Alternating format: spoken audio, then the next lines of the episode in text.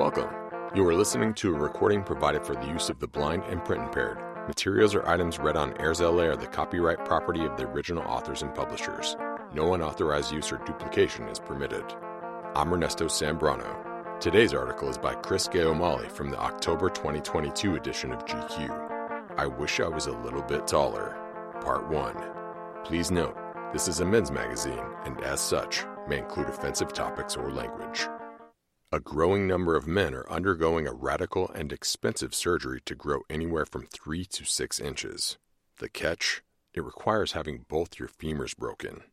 GQ goes inside the booming world of leg lengthening. Today was a good day. John Lovedale is feeling pretty good, despite the fact he should not be walking right now.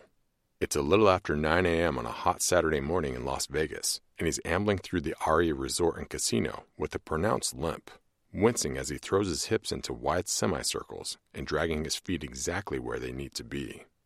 The effect is like a Grand Theft Auto extra who's just been sniped in the butt. John is in his mid 40s and stands 5 feet 11 and a half. Big hearted laugh, built like a saguaro cactus. If you squint, he kind of resembles a brolic Neil deGrasse Tyson.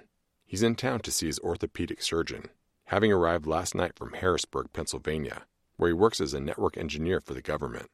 He almost missed his flight and was in such a rush he forgot to bring the crutches he's supposed to be using. But again, he's been feeling pretty good. That John is on his feet at all is impressive and probably foolish, considering that only eight months prior he was five feet eight and a half. Back in September, he paid $75,000 for the agonizing privilege of having his legs surgically lengthened.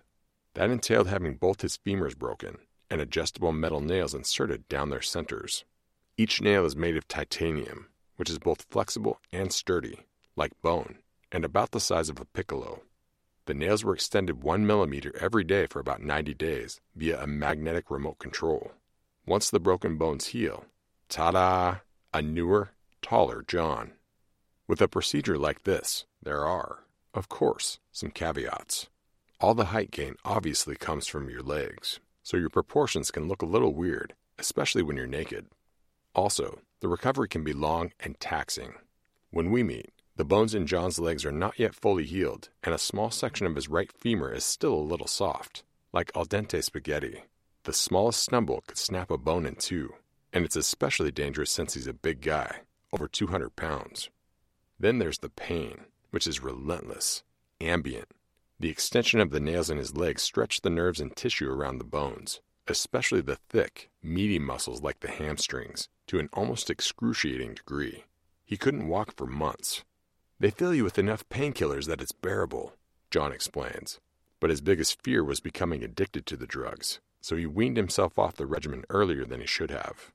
Why would someone like John, handsome, confident, funny, a father to three, shell out for a procedure that costs more than a Tesla and results in months of agony for a couple of extra inches.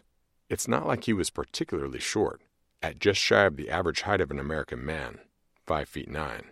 But the opportunity to be above average was too good to pass up. I noticed that taller people just seem to have it easier, John says, laughing. He shrugs. The world seems to bend for them.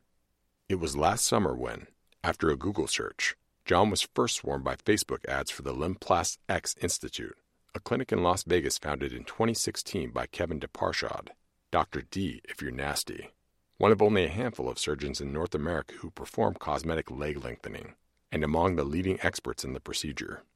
When I first called up Dr. D, he told me that business has been booming. Since the onset of the pandemic's work from home era, the Limplast X Institute has been seeing twice its normal number of patients, and sometimes as many as 50 new people a month. That claim is backed up by a BBC report suggesting that hundreds of men in the U.S. are now undergoing the procedure every year. On paper, it makes sense. Stigmas around cosmetic surgery are fading, especially for men. According to the American Society of Plastic Surgeons, in 2019, male cosmetic procedures were up 29% from two decades prior. But male height, particularly the absence of it, is one of the last social stigmas as if the new rules of body positivity fail to apply vertically. Short guys aren't so much discriminated against as they are precluded from stuff, like dating certain taller people or making your frosh soft basketball team.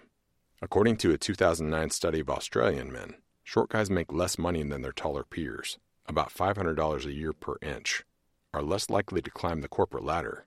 According to one survey, the average height of a male Fortune 500 CEO is 6 foot, and for the cis and straight among us, have fewer romantic opportunities with women.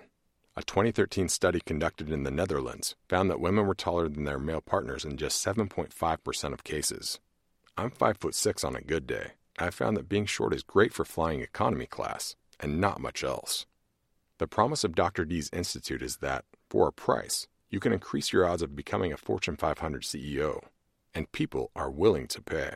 Most patients will fork over from 70,000 to $150,000, depending on how many inches they want to gain. The majority opt for the standard 3 inches, which can be expected if you only get your femurs done, a process that takes about a year, but 6 inches is possible if doctors later do your tibias as well. You then have to get the nails surgically removed, which costs an additional $14,000 to $20,000. Money an issue? Personal financing is available through SoFi, the online bank. John took out a loan for his femurs, $1,200 a month for the next five years. It's nothing short of a miracle that we can change something in the human body that was once unchangeable. A short king can transform himself into just a king, as long as he's willing to subject himself to the kind of horrifying, life altering injury traditionally associated with getting hit by a bus. It's as if we're playing God to appear slightly more bonable on Tinder.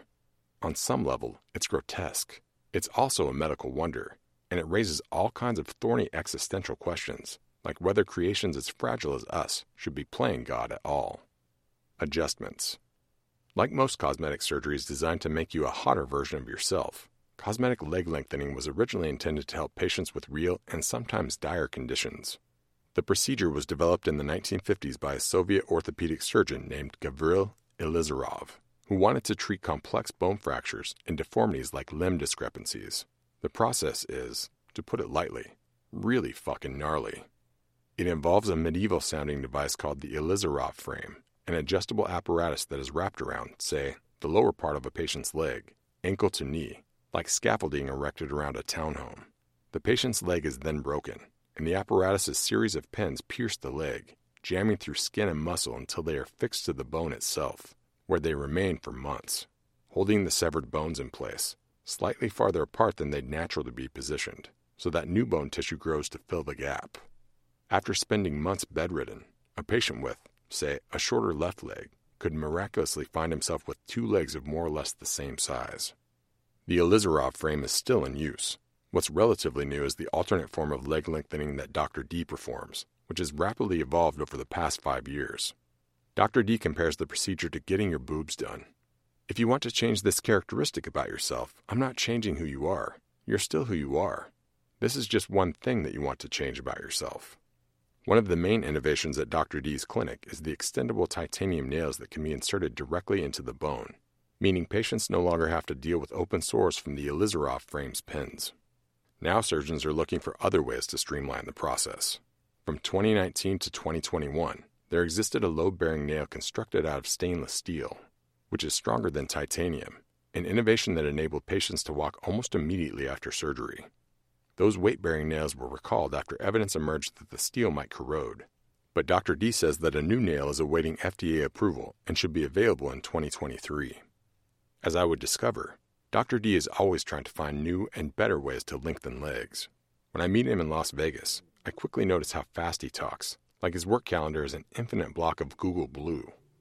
If you were to ask him what he loves most, he would likely include his wife and two young daughters, the HBO show Entourage, and Bone which he calls the most exciting tissue in the world. It repairs itself, he exclaims. You die, and it's the only thing that's around when you're gone. We're eating dinner inside Catch Las Vegas, a trendy seafood joint where all the servers look softly VSCO filtered. Despite the evening's oppressive heat, Dr. D, who is 5'10, is wearing diesel jeans and a black button up shirt with polka dots underneath a black vest.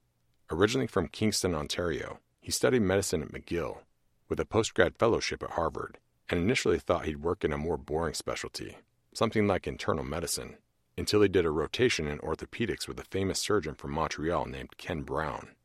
Brown ran a center called the Lizzie Clinic, which focused on fixing bone deformities in children. Lengthening bone, correcting clubfoot deformity, tibial deformities, that sort of thing, Dr. D explains. Working for Brown, he was captivated by the idea of using devices like the Ilizarov frame to stretch and distort bones and heal injuries. We're actually creating this bone in this space, he recalls a fellow explaining, as he squinches his thumb and index finger like he's appraising a diamond. I looked at him like, You're lengthening this bone? You're fixing this two inch discrepancy in this patient? It seems like magic. Dr. D's patients don't fit into any one phylum, except that most are loaded physicians, finance guys, actors, CEOs, a news anchor, even college basketball players looking for a few more statistical inches, though Dr. D doesn't recommend this. It's hard to predict what the athletic outcome is going to be, he says. What I generally tell patients is look, if your paycheck depends on you being faster than the guy next to you by milliseconds to get that position, then this may not be the procedure for you because it can decrease your athletic ability. There are trans men who often just want that extra stature to feel more like themselves. Dr. D sometimes does leg shortening for trans women. I talked to a Filipina nurse who was under 5 feet, and now she's not. One patient, a popular YouTuber in Asia, apparently paid for the procedure by selling a few Bitcoin. And of course, there are tech bros, a whole gaggle of tech bros. I joked that I could open a tech company, says Dr. D. I got like 20 software engineers doing this procedure right now who are here in Vegas. There was a girl, because girls can be tech bros too yesterday from PayPal. I've gotten patients from Google, Amazon, Facebook, Microsoft. I've had multiple patients from Microsoft.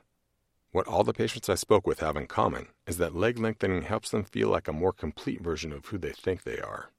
A lot of patients see it as an investment in themselves and not necessarily romantically, says Dr. D. Stature is such an important part, I think, of who you are and how you perceive the world and how the world perceives you. Being able to alter that is so impactful. John remembers the first time he realized he had actually become a taller person. He was standing over the toilet to pee when the trajectory of his stream felt off. And I'm pissing all over the place, he tells me. I'm not used to peeing being dangerous. I'm used to it going right there. I'm having to adjust for those three inches. To explain his change in height, he told everyone outside his immediate family, including his supervisor, that he fell in the bathtub and needed surgery to fix a broken hip, even though he'd never even broken a bone before. These days, John has been working out a bit upper body weights, some walks on the treadmill. I'm not walking as fast as I could be once I'm fully healed, he says, but every day is more encouraging. Even though it's been an ordeal, he likes being in public now. People just look at you differently when you're tall. I'm not even lying, he says, laughing. I already get a lot more looks at the gym. That brings us to the end of today's article. I wish I was a little bit taller. Part 1. If you want to learn more about Airs LA and the types of programs we offer, follow us by clicking on any of the social media links at the top of our web pages. If you like what you see or hear, please click the like button. This podcast is for the sole use of our blind, low vision, and print impaired listeners. Any unauthorized use is prohibited. I'm Ernesto Sambrano, and I'll be back soon with another article. Thanks for listening.